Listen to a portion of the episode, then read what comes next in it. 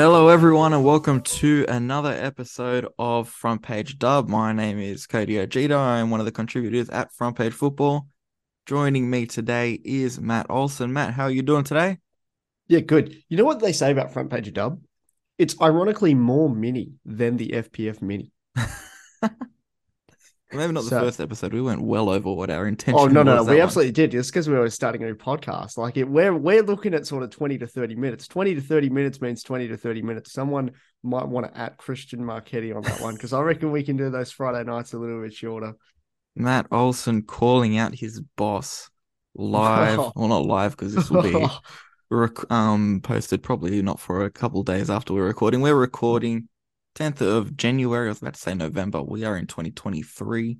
Oh, how life goes does fast when you're having fun. Yes. But anyway, we have plenty of uh, news to talk about in the A-League women's space, particularly mid-season transfers. And that's going to be probably the main focus of this podcast today. That'll be what takes up the majority of the time. The biggest one, at least in my opinion, that's just come through, Serena Bolden to W S W. Western Sydney Wanderers. I don't know why I use the abbreviation there. Uh, made her debut. I've, I've said C C M out loud before for the Mariners, so I think you could get away with it. I don't yeah, know why. I just, it just feels so weird saying that. W S W. I don't yeah, know what it doesn't I'm doing sound, No, it doesn't sound palatable at all. Yeah, it, it, it really sounds stupid. But anyway, uh, Serena Bolden to Western Sydney Wanderers just made her debut, actually, against Melbourne City. Um, some people are saying it's quite an impressive debut. What I what I can say personally, at least I got to see it live in front of me. Very, very interesting. Um, very physical player, especially considering for someone who's only got a small stature.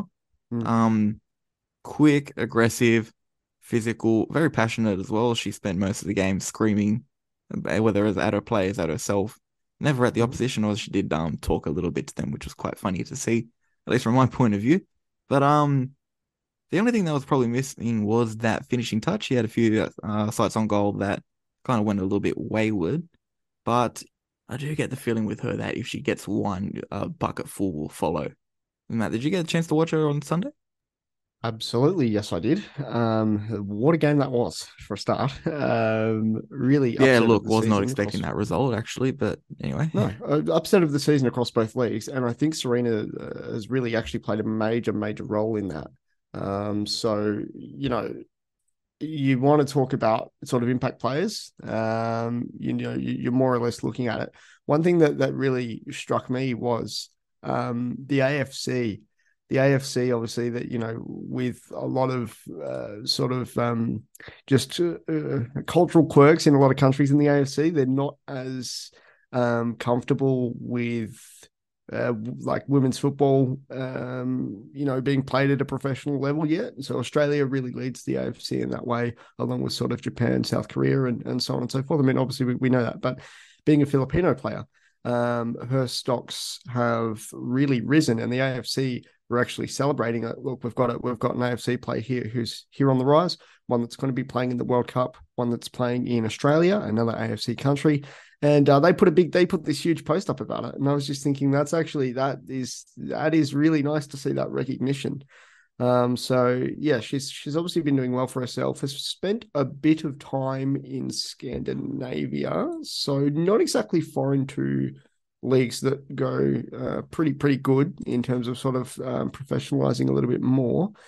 And, um, you know, she's also um, going to obviously be a part of um, Alan Stadic's World Cup squad, which feels still kind of feels weird to say uh, about about the Philippines. But, um, yeah, I mean, her her stocks will be rising more and more. And, you know, if, if I could make a comparison, Cody, it kind of gives me Brian Kaltak vibes. Um, the signing. I'm just, I'm purely talking about the signing here. I'm, I'm not, not talking about, obviously, her as a player, but she gives me Brian Kelly once because she comes from a place where she could really pave the way for an era of talent coming from her part of the world. Um, as young footballers, we know, you know, the countries there, they're just, just culturally, you know, I, I don't obviously want to say that it's solely on religious grounds, but obviously religion plays a big part in, in women being secluded from certain parts of society. And, and football's not a really big part of, of their culture. And, and, um, you know what, I'm, I'm I'm obviously I'm referring more to the Indonesias than I am sort of the Thailands and the and the Vietnams when I say that, or obviously a country like the Philippines where there's a strong American influence. Well, football is so big in the Philippines probably, but yeah, to, to see a signing from this particular country and to see one that honestly, I don't want to say single-handedly because that's not not even true, but she played a really big part in the Wanderers sort of changing over their their, their fortunes and, and and really being a driving force in that game. So I think the one thing I would say is in terms of a signing, uh, you know, they've, they've got the impact that they needed there, and and bravo to um to really whoever whoever scouted uh, Serena to be able to be a part of the team, because they they gelled, they gelled well with her and she had a big impact. Well, Alan Stajic, if you bring him up, he's actually brought the Philippines out to Wanderers Football Park a fair bit recently to play some friendlies. Mm. So whatever connections he may have there, that's probably what's helped um, this bid for Serena Bolden. Get her in a high-quality league, especially leading up to the World Cup. She'll also get used to the conditions playing in Australia, even though Philippines are actually playing their games out in New Zealand, but that's probably another yeah, they are. um, conversation to be had. It's a shame we won't actually be able to see her in our shores. But anyway, I digress.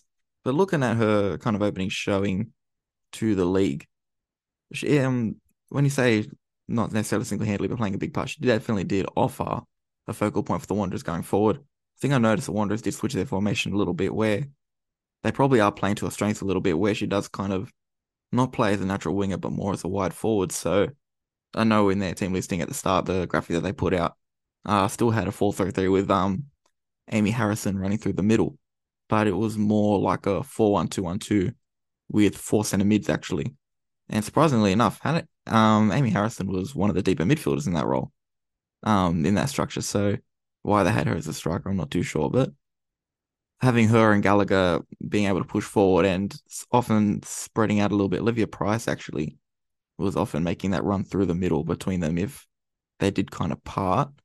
But definitely very interesting. I'm intrigued to see how she goes the next few weeks, especially as, well, games obviously don't get too much harder than Melbourne City, but with yep. Western United know, and Melbourne Victory going back to back. I know you want to you want to move on and segue to some more transfers, but I just want to say, remember the stat you read out, seven games, um, zero point five four X G for the Wanderers. Oh, no, X G, that was goals, average that goals. That was goals. Oh, yeah, well. Even worse.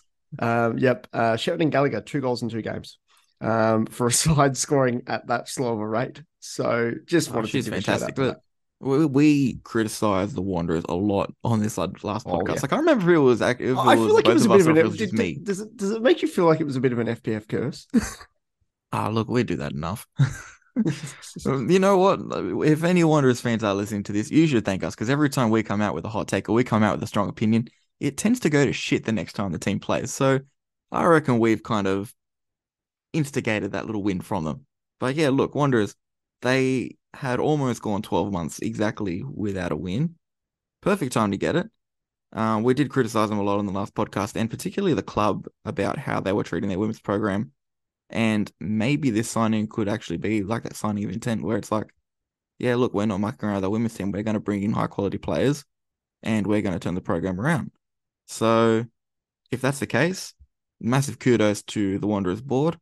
Um, we are here to criticize when people aren't doing things correctly, in especially in women's or any kind of football space. So it's only right that we praise the same people when they make the right moves as well. So Serena Bolden comes in. Wanderers look good. Um, uh, Caceres actually coming back from injury did uh, provide a bit of a spark in the second half as well. But enough on that transfer. Serena Bolden, we'll see how she goes as she progresses in her A-League women's career. But early signs do look quite exciting. But we'll move on um, because there is another Filipino player who hasn't actually played for the national team yet that is probably worth talking about too, and that is uh, former Matilda Angie Beard, who has just signed for Western United because they need reinforcements apparently. Um. Okay, so so this is this is weird, right? This is weird. Angie Angie Beard is someone who knows the league extremely well for a start. So yeah, they're getting an experienced campaigner. There's no no hiding from that. But if you look at this team in particular, right? They've okay. So defensively, they it's fair to say they maybe have some issues. They've only had two clean sheets in nine games. The thing is, every time they've conceded, they've only really conceded one goal, and they've put about two or three past the opponent when that's happened. Um, I, I suppose Perth would be the anomaly to that, where they conceded two. But there's a, there's a string of games there where it was one three, one four, uh, and then you had these this one nil at the start of the season and this one nil against the Phoenix. I just, just want to point out that that lack of clean sheets, you know, maybe that's what they're sort of looking at here. Because, I mean, when you when you look at their, their back line, uh, Hannah Cern, or I've, I've also heard it pronounced as Hannah Cern, um, but w- whatever, and Sydney Cummings, right? So two experienced people, particularly at the heart of midfield there. Now, I'm guessing Angie Beard can be uh, utilised as a fullback, at which point, yeah, she's probably going to offer some even more experience out of that de- out of that uh, defensive. Do you mean line. Alana Cern? What did I say? Hannah. Yep. My mind was definitely somewhere else. My mind was definitely somewhere else. Uh, no, hold on. You you accidentally you accidentally used that name earlier, so we're clearly thinking of one person in, in particular. But um, um, yeah, look. The, the point is, the point is, when you look at the eleven, Cody, um, does this feel like the right piece of recruitment to you? Because I'm I'm sitting here thinking, I'm sitting here thinking that, that they're already pretty stacked to begin with, um, and this is another step yet in the right direction. Um, This team is is is really going from strength to strength, and Angie Beard is a big part of that. Well, that's the thing, because maybe in the fullback areas, they're probably not as stacked as what maybe a lot of people think they are. The only thing that I say to that is when you've got players like Franny Iamano and uh, Tyla-Jay Vlajnic trying to battle it out for one spot, you've got ta- um, Papadopoulos on the other side who's been doing pretty well. Maybe it's to offer comp- and a little bit extra competition for him. At the end of the day, if you are an elite side, you're going to take any quality player that comes towards you, because even if there's not necessarily a hole that you need to fill, there's still an opportunity to provide a bit of competition in that regard. So possibly that's maybe what they're looking at. It's like, yeah, we're just going to try and ramp up. We want to really put pressure on Sydney F C. We're going to take what we can get. Angie Beard will offer a lot of experience to them. So I can kind of see where it will benefit them still. But if you're looking at uh, purely what they need, there's not really much that they need, I guess, because like I said before, when you've already got competition in the fullback roles, with someone like Vlajnic, who's been in and out of the squad, when last season she was a fair mainstay in that Melbourne City side, it's it's crazy to think about that they're just going to add on to that. But look, it's it is a competitive competition. The top four is extremely tight in terms of overall quality of each team. So if this is going to give them an edge that can maybe push them above, or at least that little bit clearer away from Sydney F C and City, you can't blame them for making that move. And even if that's not the case, you can't blame someone for taking, for signing the quality of Angie Beard when they have the chance. Really, like it, it's hard to it's it's hard, it's a hard move to criticize, even if there's not a clear cut reason as to why they've made it. I think that's the best way I can put it. Yeah, no, exactly, exactly. Um, you know, and again, what you're doing is you're bringing in someone who has essentially, well, nine years, so close enough to a decade's worth of experience in the competition, some experience in Europe as well, right? Uh, I just, I, at, at that point, like what you're doing is you're building a champion side. I'm, I'm with their form, with their players, you, I'm just going to say it. They're building a champion side. Would you have and picked out the start of the season? Hey? Would you have picked them at the start of the season to be pushing for top four? I was a bit naive, so maybe maybe not. Uh, um I don't know. That, I think that just comes down to like, like I've, I've, I've spent a few years disengaged with the dub, so that's probably what that, if anything, would have come down to. But um, even disengage, if, if disengage from the dub or not, a lot of these players have come from outside of it. A lot of these players were in the yeah. N P L Victoria, I, well, and I, at least I, at I, F P F. I that. We I, have I, no I, Victorian writers. So... I know, I know, I know, I know, I know, I know, I know. Trust me, I've been, I've been watching the competition for several weeks now, Cody. I, I know. I know, but um, what, what, I'm, what I'm basically saying here is if you if you want someone who's maybe not going to be the most important player there for you, Angie Beard is probably exactly the player that you'd sort of want anyway, because all she's all she's doing is bringing, you know, a lot of experience into a team that's going from strength to strength. How is that not a net positive? Like unless unless she goes and into look, that are talking about a young team as well, really so maybe if they want to see out into the final series, they might need that bit of experience, that cool ahead in certain situations yeah. well, to help them out. Finals as well. It's it's going to play a big part, yeah.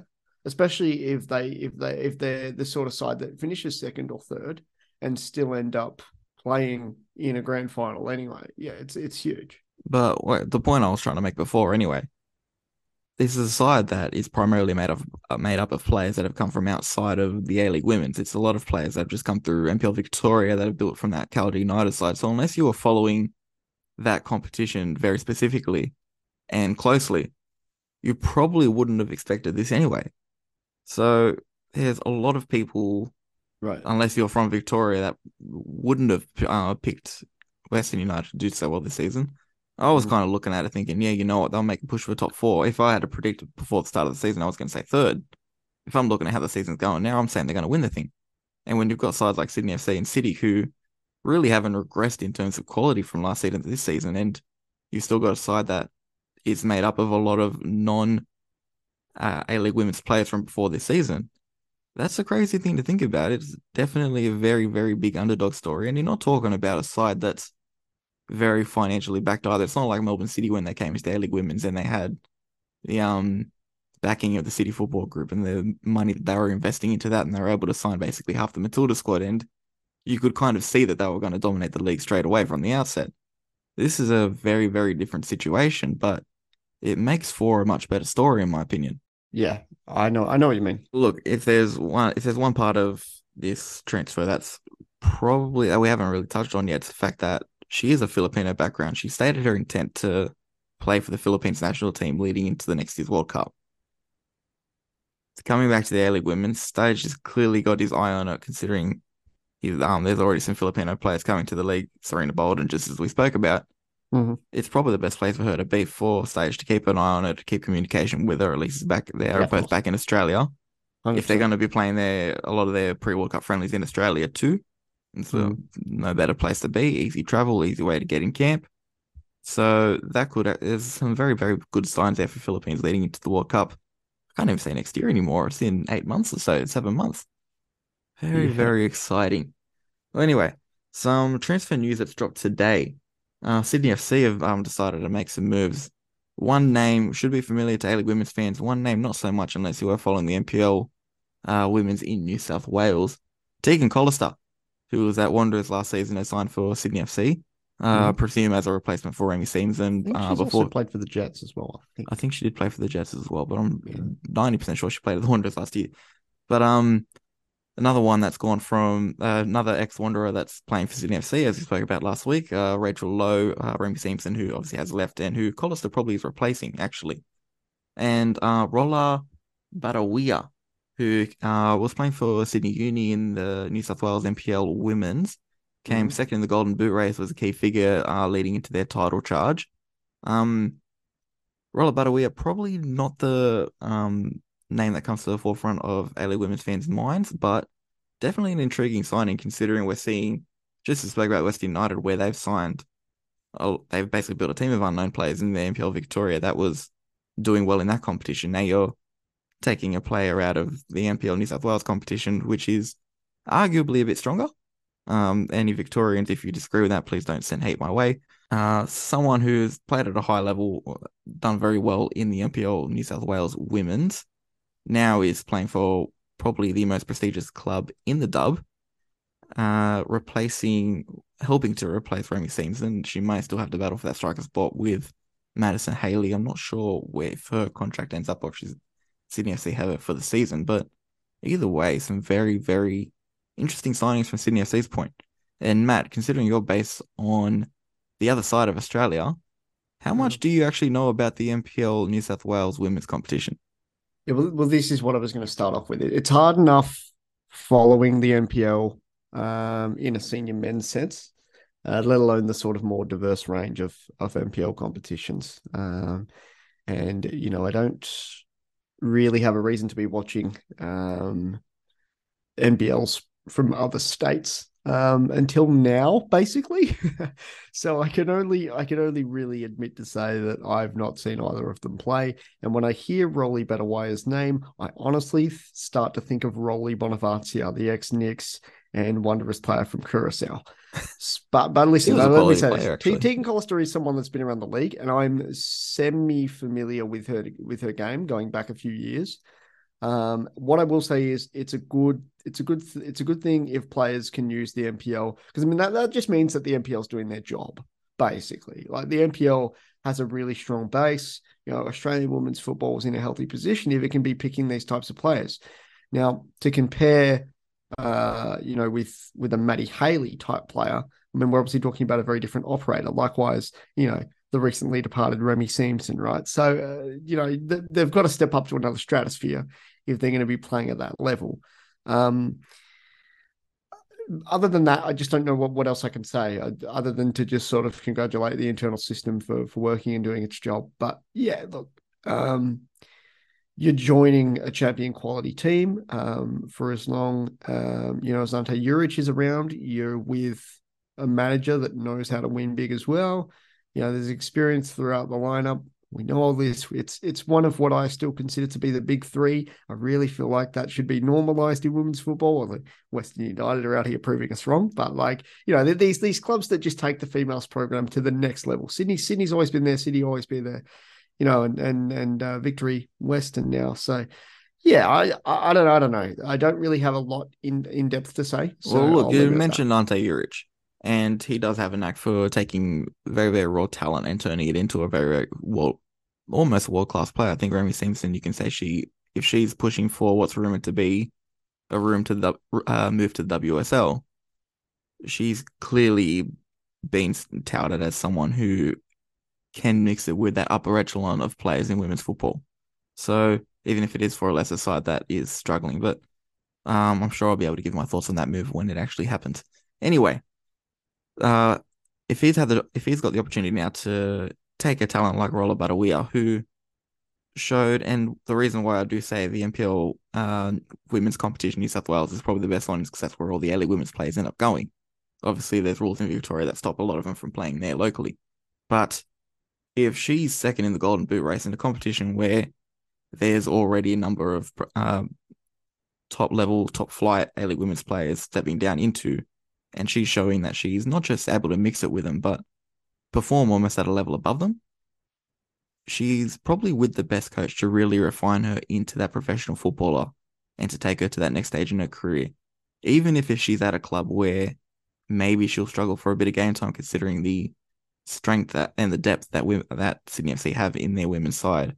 I mean, you're talking players like Abby Lemon and Janana Dos Santos. They're um, hardly getting a run this season as well. So there's a lot of competition for her, but there's definitely a coach there that, whether she gets the opportunity or not, she still has an opportunity to develop herself. And there's a lot of talk about her. We haven't really touched on Tegan Collister, which is a move that kind of surprised me because I don't know if I saw enough of her last year to say I was overly impressed. And while she probably, while she does prove that she can be an A-League women's player, Sydney F C is that extra level where you can't just be a stock standard player in the competition. You really need to have something about yourself where you can be part of a team that can go to that next level. And I don't know if Tegan Collister has that. I, I'll let you be the expert on this um, because you're the one that's actually from New South Wales for a start.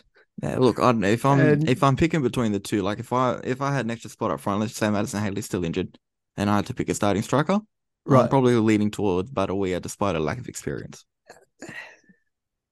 It's a tough yeah. one because you do need that bit of experience to play at this level as well. Like you can't just you, throw no, someone. You, yeah, but that, that being said, I mean, how many times do we see you know, to, to to use to use a, a direct comparison? How often do we see sort of fifteen, sixteen year olds come in and and you know straight away make an impact? So Daniela Galich, we spoke about her enough last week. Yeah, no, exactly. a, fe- a female sorry. player's lack of experience is nothing that I I ever really want to you know toss aside. I think there's there's always room there. There's always potential.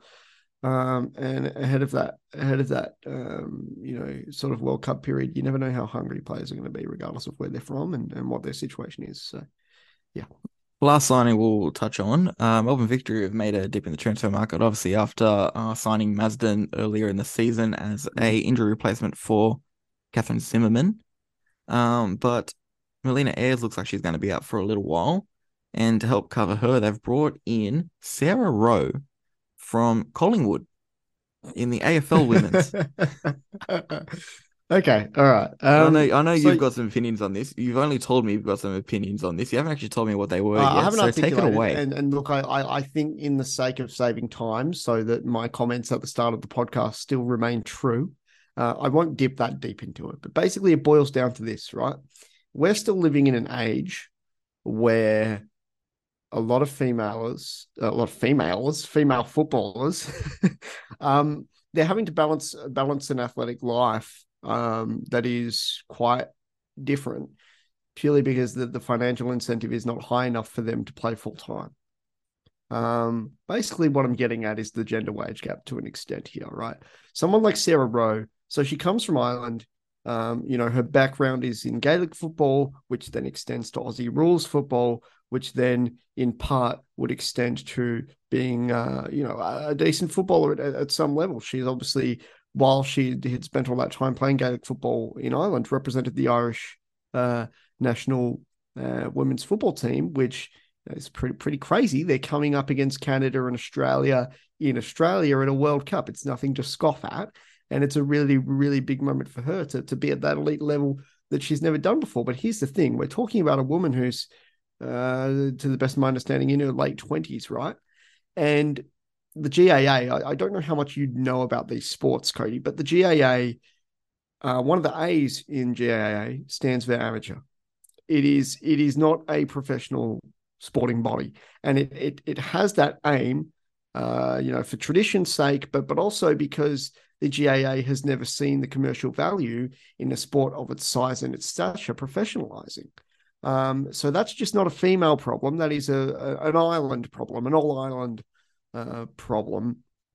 And so that is what incentivizes a lot of people from Gaelic football to branch out into Aussie rules. But it's also much more enticing for females in particular to play soccer as well. So they play soccer. Um, and so what Sarah Rose ended up doing is putting her hand at both and being able to get herself to a level where she can professionalize in all three sports to some degree. Obviously with the G A A, there's levels there, but obviously you can, you're still getting, you're still getting paid for it. Um, but it's just not at a very high level. So yeah, but uh, you know, she's, she's able to do that and that's great. But her, her sporting background to me, because of the lack of sort of uh, professionalism about it and just sort of her go-getter attitude, I'm looking at ahead of the World Cup and I'm thinking full power to it. Like I'm not, this is not disrespectful, but it does strike me as something that would happen in the W League thirteen years ago. You know what I mean? Um, just, just that, that, well, that something that, that's going to happen nowadays. Yeah. That, that, that's what really confused me about this. Cause I'm just looking at it and I'm thinking this is sick, but it speaks to the way that a lot of countries still view women's sport.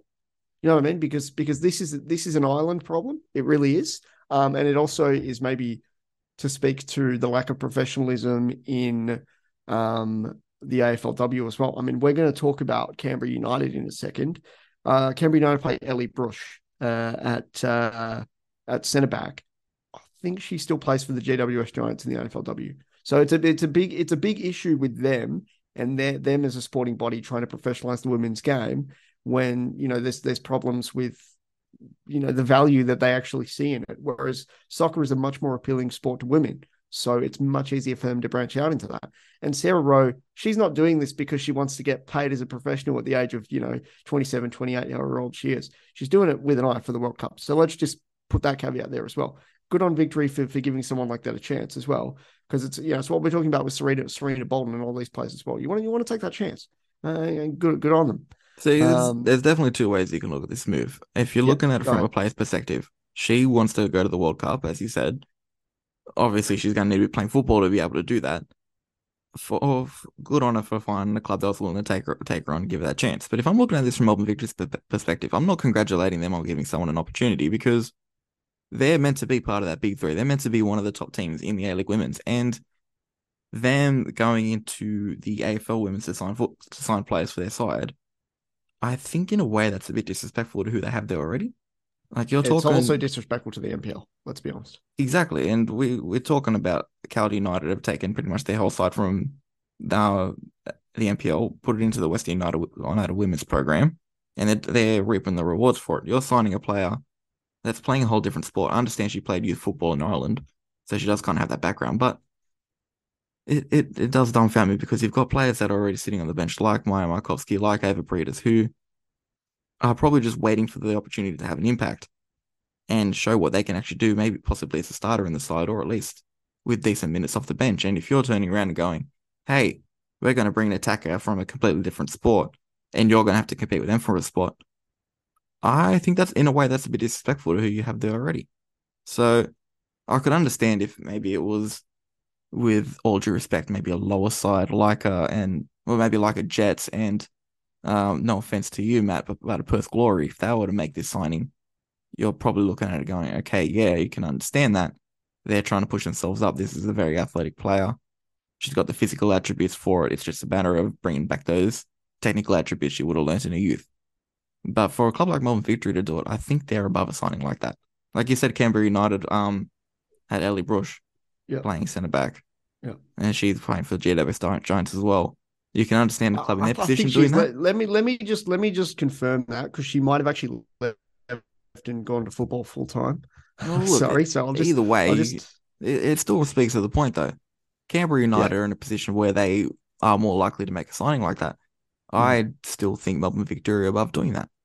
And that's yeah, the okay, main she... point that I'm trying to go at, go for. She left footy. She left footy in twenty twenty. So I was actually okay. Quite, so it was quite, a few years old. Now. Yeah. Sorry. Well done. that, that's just because I that, that, hold on. That's just because I don't follow the footy. That's not that, that is not that's not me poorly researching. Yeah. Look, honestly, I don't blame you for not following the footy. Um, I don't. I'm gonna say something maybe a little bit controversial. I don't care for the A F L women's. Um, it's not the women's part that I have a problem with. It's the A F L part. Yeah, well, well, fair enough. I, I think that, but even even footy people, and look, we're not going into this conversation, but consider Sarah Rowe. This is the only time to have this conversation. I think a big part of it is the A F L culture and the A F L fans. They they just they don't care enough, and the fact that they play it in the summer, I, I just think that that's wrong. They they obviously it, it would be better, more beneficial to play in the winter, and it would be it would actually be more so much more beneficial for people like Sarah Rowe as well if they could say footy season is, you know, June, July, August, you know, that, that's a that's a much easier thing to compact, because then instead of going to the N P L, you could maybe balance those two. Even then, I still think it's a very outdated thing, but I'm saying for, for the for the for the opportunity to still be there for people that want to balance both sports. You know, yeah, whatever. It is what it is. But um, yeah, I mean, big, that big three stuff that we mentioned, um, you know, the N P L talent who all they care about is playing soccer. It's it's disrespectful, and I think we can just leave it at that. Yeah, certainly. Um, we'll move on. Uh, there's two teams that I really want to talk about. So that's yeah. probably enough for the transfers, unless oh, something no, happens no, um, more, while more as we enough, speak. Especially when we said this show was going to go for like twenty-five, thirty minutes. So yeah, move on. Um, two teams I really want to dive, deep dive into today: Perth Glory mm. and Canberra United, probably in similar positions, and two teams you brought up last week when we spoke about maybe the competition splitting in two with the top six and the bottom five just leading out of the season. You mentioned that it was incredibly disrespectful to Perth and Canberra. And I can understand what you meant by that, because they're two clubs that do hold a lot of focus on their women's program. Canberra in particular, because that's kind of all they have. Um, right. Why? Hopefully Danny Townsend um, lets them into the um, A-League men's sooner rather than later. Would make sense. But Canberra's win on Adelaide does, uh, against Adelaide, sorry, does keep them within touching distance of the final series. They're still five points off. Mm. If you look at their next two games, though, they play the Jets at home and they play the Wellington away. They are two winnable games. If they get six points out of that, I'm not saying the other teams aren't going to get any and they're going to push themselves into the top four, but you're still doing yourself a lot of favours to try and push yourself by season's end. And yeah. that is an advantage of the extended season. At least they've got that little bit extra time to pick up those points. We're not talking about, oh, we're at round eight, um, nine, and we've only got five games left. We've still got a fair few. Yeah, ten. What is it? Ten games left, or have they have they played all eight of their games? They have, haven't they? Or have um, they played Canberra. Seven? Yeah, they have played. I'm gonna have to bring up the table. No, that's okay. While you do that, I will just talk about the form guide, because I think it's actually they've again they've played seven, so yeah. eleven games left. I mean, yeah, there's there's lots of room here. Two games in particular, the Jets and Phoenix, where uh, you make a statement win, and that's that's everything that sets up your season. Whereas I think once we touch on Perth, Alex and Parker sort of has the opposite problem. But um, let's just run through this, Cody. Um, we know there's some really great individuals like uh, Grace Ma, um, you know, in the in the team. Uh, obviously, Michelle Michelle Heyman comes to mind as well. Um, Jale as well. You know, th- there is talent there, right? But let's just run through this. So they started the season with two draws, and then they beat the Phoenix three nil, which would, would have been expected. Things might have arguably fallen apart, uh, sort of at the end of December, just before Christmas. So they've had this three two win, uh, three two win, three two loss at Macedonia Park. That well, you were you watching that one, weren't from, you? Yeah, I, I was there. Yeah. yeah. You ask anyone from W A, they'll say that was when Perth really kicked into gear and, and where a very slow start for them, you know, got into place. Then they've had this four nil loss to City in Queanbeyan, and then a one nil loss to the Victory, you know, I believe it was in Epping. So those three games in particular have basically been the reason why, oh, Canberra's, Canberra's no good. But honestly, it, it, if you look at that as just one really bad isolated period, if they can pull the results forward from there on in, um, play against, you know, the likes of Western, Sydney again, uh, and Victory, uh, they've got to play Western twice. I'm just looking at this now. They've got to play Western twice in this in this run to finish the season. So there you go. There's your opportunity. Take points from those games. Have these big wins against, uh, you know, the Jets, the Phoenix, even the Wanderers when you when you play them later. Uh, they've already played Perth twice, so that obviously these two teams won't play against each other again. Um, but yeah, I mean, I think people are just really harsh on this on this club and this team as a whole. Maybe because they rely on individuals a lot. I think that's probably. A it's hard to say they rely on individuals. They've got a very very strong front front line. Now, you've already mentioned Grace Samar. You've mentioned yeah. Michelle Hayman, Grace Jarley. You got Nikki Flannery in there as well. Vesna Milivojevic. I learned how to pronounce that name. Um, I know I had my troubles with that last week, but there's there's definitely talent there.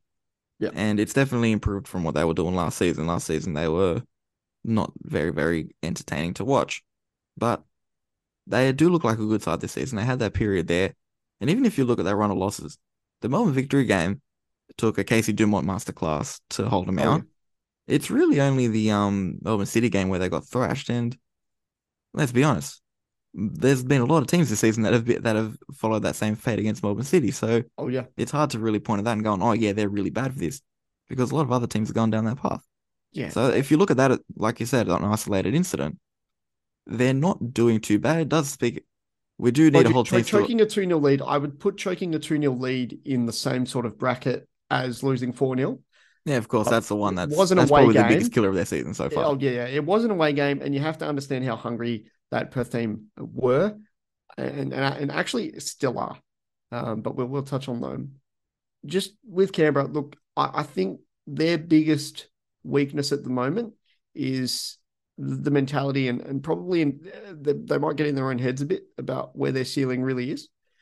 Um, so they're seventh right now, seven games, a two, two and three record. Like I just, I'm still looking at this and I'm still thinking to myself, like, they're just not, they're just not that bad. Um, there'll be room to move up. So full power to them. I, I'm hoping, Cody, that they end up in a, a bit, bit more of an Adelaide type scenario where they're just banging on the door constantly of that top four, being uh, who we consider to be the big three and Western United as well. So, you know, but, but again, it's it's that conversation we had in the first episode about uh, top six and this and that, because there's there's talent there. There's a lot of talent there. So, yeah. Well, look, if they can at least get a decent run of games, at, a decent run of points at home. They play mm. Jets at home next, and they got Western United, Sydney F C, Wanderers, Adelaide, Victory. That's their, that's their home games running into the end of the season. Yeah. If they can take points off the likes of Sydney F C, Western United, and Melbourne Victory at home, mm. suddenly they're looking McKellar okay because Park, that's points McKellar that other Park teams aren't going to get. Fortress it used to be, I will say that. In years but if they prior... can make it that fortress, that's what I'm, that's what I mean. Yeah, exactly. Yeah, that's no, look, one hundred percent. A league like this, especially when it's so tight and there's very limited spots for finals for finals positions, you need to make every game at home count. So, yeah. Getting that home run of form like that. That's what I mean when that Melbourne City loss probably will kill them a little bit because it was at home. That's that's probably the kicker in it. A lot of Melbourne City's big wins have come on their own ground. This is the one they got away. But if you put that behind you, you go forward. If you can take points off of Western United, no one else has done that this season. And Western United, probably Angie Beard's going to shore it up now, but you said it yourself. They've been struggling to uh, keep clean sheets. They have... Canberra United have a stellar attacking side. If they can go and push forward and put some pressure on them, it's just a matter of holding out Western United at the other end, which... Is this going to be our last podcast behind, before that game? Uh, before which game, sorry? Cam- well, Canberra Western. Canberra Western, no. No, we'll be doing one before that. So the ones, the games that I'll play before our next podcast will be Jets and Wellington. That's why I specifically mentioned those two before. But like yeah. I said, that's two six points right there leading into that Western United game. you get a bit decent run of form there, you go in high on confidence. You never know. That could almost be seven points from nine. And suddenly you're very, very much in the finals conversation again. Yep. But anyway, we'll move on to Perth. And Matt, as our W A contributor, this is... Well uh, can I just alley. say, every single F P F episode is is has a me glory rant in it now, and I'm just I'm I'm starting to almost feel a little bit overwhelmed. Like I I, I should shut the fuck up sometimes. Um, Mate, we asked for it. That's why this is what the people want to hear. Yeah. Okay. Give the people Look, what um, they want, Matt. Cody, let me flip the question. What performances stand out to you of the eight games played? Of Perth, sorry. No, of fucking Wellington, of course, Perth. I just want to double check. We were talking about Canberra two seconds ago. I don't know if you wanted to flip it back to there. But no, no, no, no. If you're talking about Perth's performances, you'd have to say that um, comeback win against Canberra. That's probably yeah. been the biggest part of their season. It was their uh-huh. only win so far. Um, exactly. I think you could almost say the exactly. point they picked up. That, that's, you can, you can the, you could almost say the point there, they picked up on whole, Friday can argument. be brought into that as well. Uh, going hey. away to Melbourne, Alan Jansevsky, um No, the one I draw. point late, especially with Baisden out injured with in Baisden, that game. Yep. That, okay. That's a vital point for him too. I'll, I'll take that. I'll take that. But listen, the, here's your problem. That Canberra game, they were losing that game two nil. And that is their only win. They're behind the fucking Newcastle Jets. Now, be- believe me when I say this, because it, it, this team can be top four quality on their day. We saw it last season.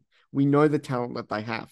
We know that they have some really lethal attackers as well. Now, they might be foreign signings, and foreign signings might be a bit iffy, but Sierra Henson, you know, Gabby Coleman, and, you know, Riley was obviously perfect. She was winning the Golden Boot. Don't know if she still technically is or not, but like you just, you look at it and you, and you think there's enough talent there for this team to be really good, and they just can't put it together. And, and Alex is starting to get, Alex is starting to get really, I guess, just a little bit dissociated with his belief. Um, and, uh, you know, Ruben Zadkovic says that his belief never wavers. Well, I don't know where Alex Tepakis's belief is at right now. Uh, the one thing that I will say about him is, you know, he comes from, he comes from the New, the New South Wales N P L. He comes from a really successful program at Sydney Uni, and he's really bedded in at, at Glory. Like everyone really, really likes him, and he really, really cares about the club. So I just don't, but, but, you know, I'm looking at this and all I see is positives. And I realized that that might actually sort of be the undoing a little bit. Like I'm just, I'm looking at the culture of the club. I'm looking at the individuals in the team. I'm looking at the manager. I'm looking at the structure around how they, how they're set up and, you know, even sort of playing out of Macedonia Park and all these things off the field that that's not necessarily a, a big deal. And, you know, I just don't actually know where the underlying problem is. So why are we behind a club like the Jets, who who, who struggle historically with the female program? I, Not just what that, actually you're talking about a club that has also conceded twenty-two goals this season. Yeah, well, they've scored fourteen, so they're, they're doing something right going forward. But that's what I mean. Perth, they've got this, they've got the side, they've got the coach. Alex Tepakis showed last season he's uh-huh. certainly A-League women's quality. I remember of seeing course. him in. He led a, a very very good Sydney Uni side when he was in the N P L New South Wales uh-huh. women's. Um, I actually, when I went for my C license, is going to be a little uh, personal tangent. Um, yeah. The very first day that I was there, Alex Tepakis was actually running the um show, well, not running the show. He was running the um lesson, I guess you could call it. I don't yeah. really know. There's probably a re- that's probably half the reason why I failed. I don't know what to call it. But, um, yeah, coaching is in my forefront. That's why I come on a podcast and talk shit. But anyway, the thing is, I've heard this guy speak personally. He knows what he's doing. Very, very confident in what he does. Very intelligent in how he operates. He showed it last season that he can take us a very new side that, that he put together, considering the season before mm. uh, from Perth. I'm sure you'll remember was not great at all. Um, there's quality there. There's the right facilities, the right coach, the right players, the right mentality from the club itself. Mm. So it is hard to see. What exactly? It's hard to pinpoint exact issue with what's going on. It's not like the Wanderers where. Well, well, well, let me let me let me address this because with Canberra, it's a very similar, very similar diagnosis um, in terms of what the, the underlying issue is. Now they started the season with a two-two draw against each other, with a pretty frustrating, cagey game. No one really got what they wanted out of it. Then they go to Macedonia Park. Now the men had to wait, you know, seven or eight weeks. The women didn't because obviously, like it was being set up, but it's it's already a, a suitable ground for um, an A F L W game. They go and they lose to Adelaide, so it's not the best start in the world. But Adelaide's a pretty pretty plucky team, so you know there's always room to recover. But that's two two results that are disappointing. You've not gotten the start you wanted. You've gotten a very slow start. You go away to Newcastle. Let me preface this again. It's Newcastle. We are a superior women's program to them. I'm not being disrespectful. I'm just talking about where Glory's, Glory's mentality should be right now, because they've, they've finished fifth on goal difference last season. They go away. They can see two goals, Cody. You, you, you need to actually be the superior team and prove your dominance in a game like that. They didn't do it. Macedonia Park, Melbourne Victory. They completely blow us out of the water. three nil win. We didn't even look like it. There was there was just nothing offered. I remember I remember that game quite clearly. Were you at that game? Uh, I wasn't at that particular game, but I was able to watch it in full.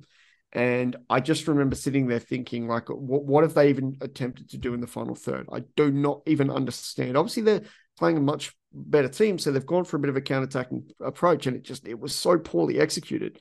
I'm just sitting here thinking, I, I was talking this team up as a top four team, and they've just they've completely fallen off.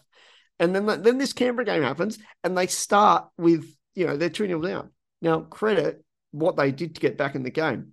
They were brilliant, but you can't ignore the fact that had they had they actually been in that losing position and gone on to lose that game, they probably would be with the caliber of the Wanderers and the Phoenix right now, which is just embarrassing. So they pull off this really good result, and they have to follow it up going away to Amy Park. Melbourne City, you need to find a way to grind and take something from this game. They didn't do it. They played well enough to take the point, but they didn't pull it off. They didn't execute it. They conceded a penalty. And then, you know, the same symptom happens again. Western United. two one lead. Hannah Lowry puts it in the back of the net. Do what you need to do. Finish the game off. Take the points. They failed to do it yet again. So there, there is there is clearly some kind of mentality issue in terms of playing at, you know, X level and getting Y results. You know what I mean? Um, Do you think maybe the victory result can be its only point in that regard, considering they yes, were able to get that point from behind next, away at Amy Park, of all places? Exactly, exactly. But I think that's where we should be looking at the City game, in all honesty, in that same way. And the fact that the fact that that game didn't finish nil nil or one one speaks a lot to that that kind of issue. But the victory game, yes, I mean, and it was it was particularly important that they stood up in lieu of of, of Riley's A C L. Um, but I, yeah, I just I if I'm looking at the two teams, uh, Cody, I'm looking at Canberra and thinking, yeah, you can be knocking on the door of the top four. I'm pretty well settled to the point that Perth are probably going to finish fifth, sixth, seventh, uh, and just not play finals at all, because uh, there's, there's there's just there's something that hasn't added up.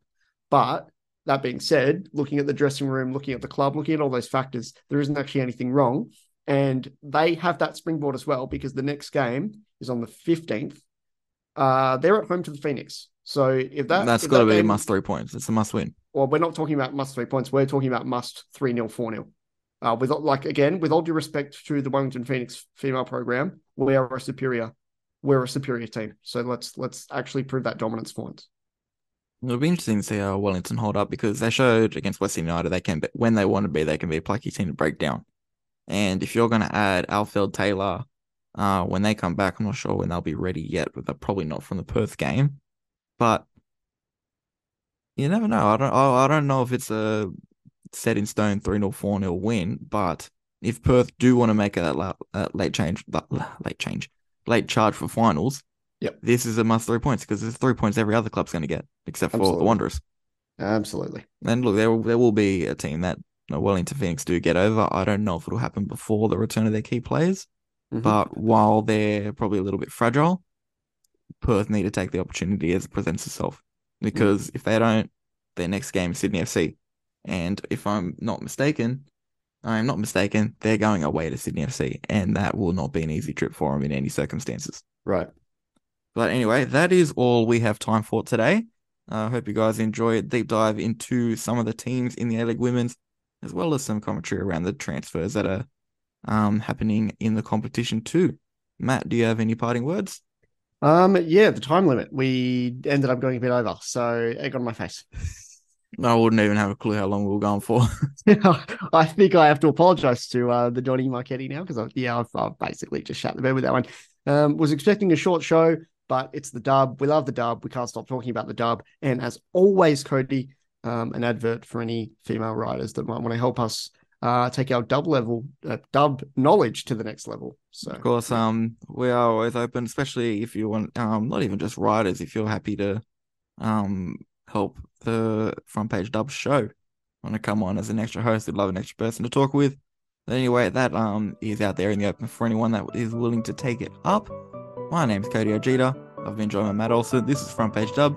Hope you enjoyed it. And as uh, Christian Marchetti, our boss, would say, we will see you in the next one.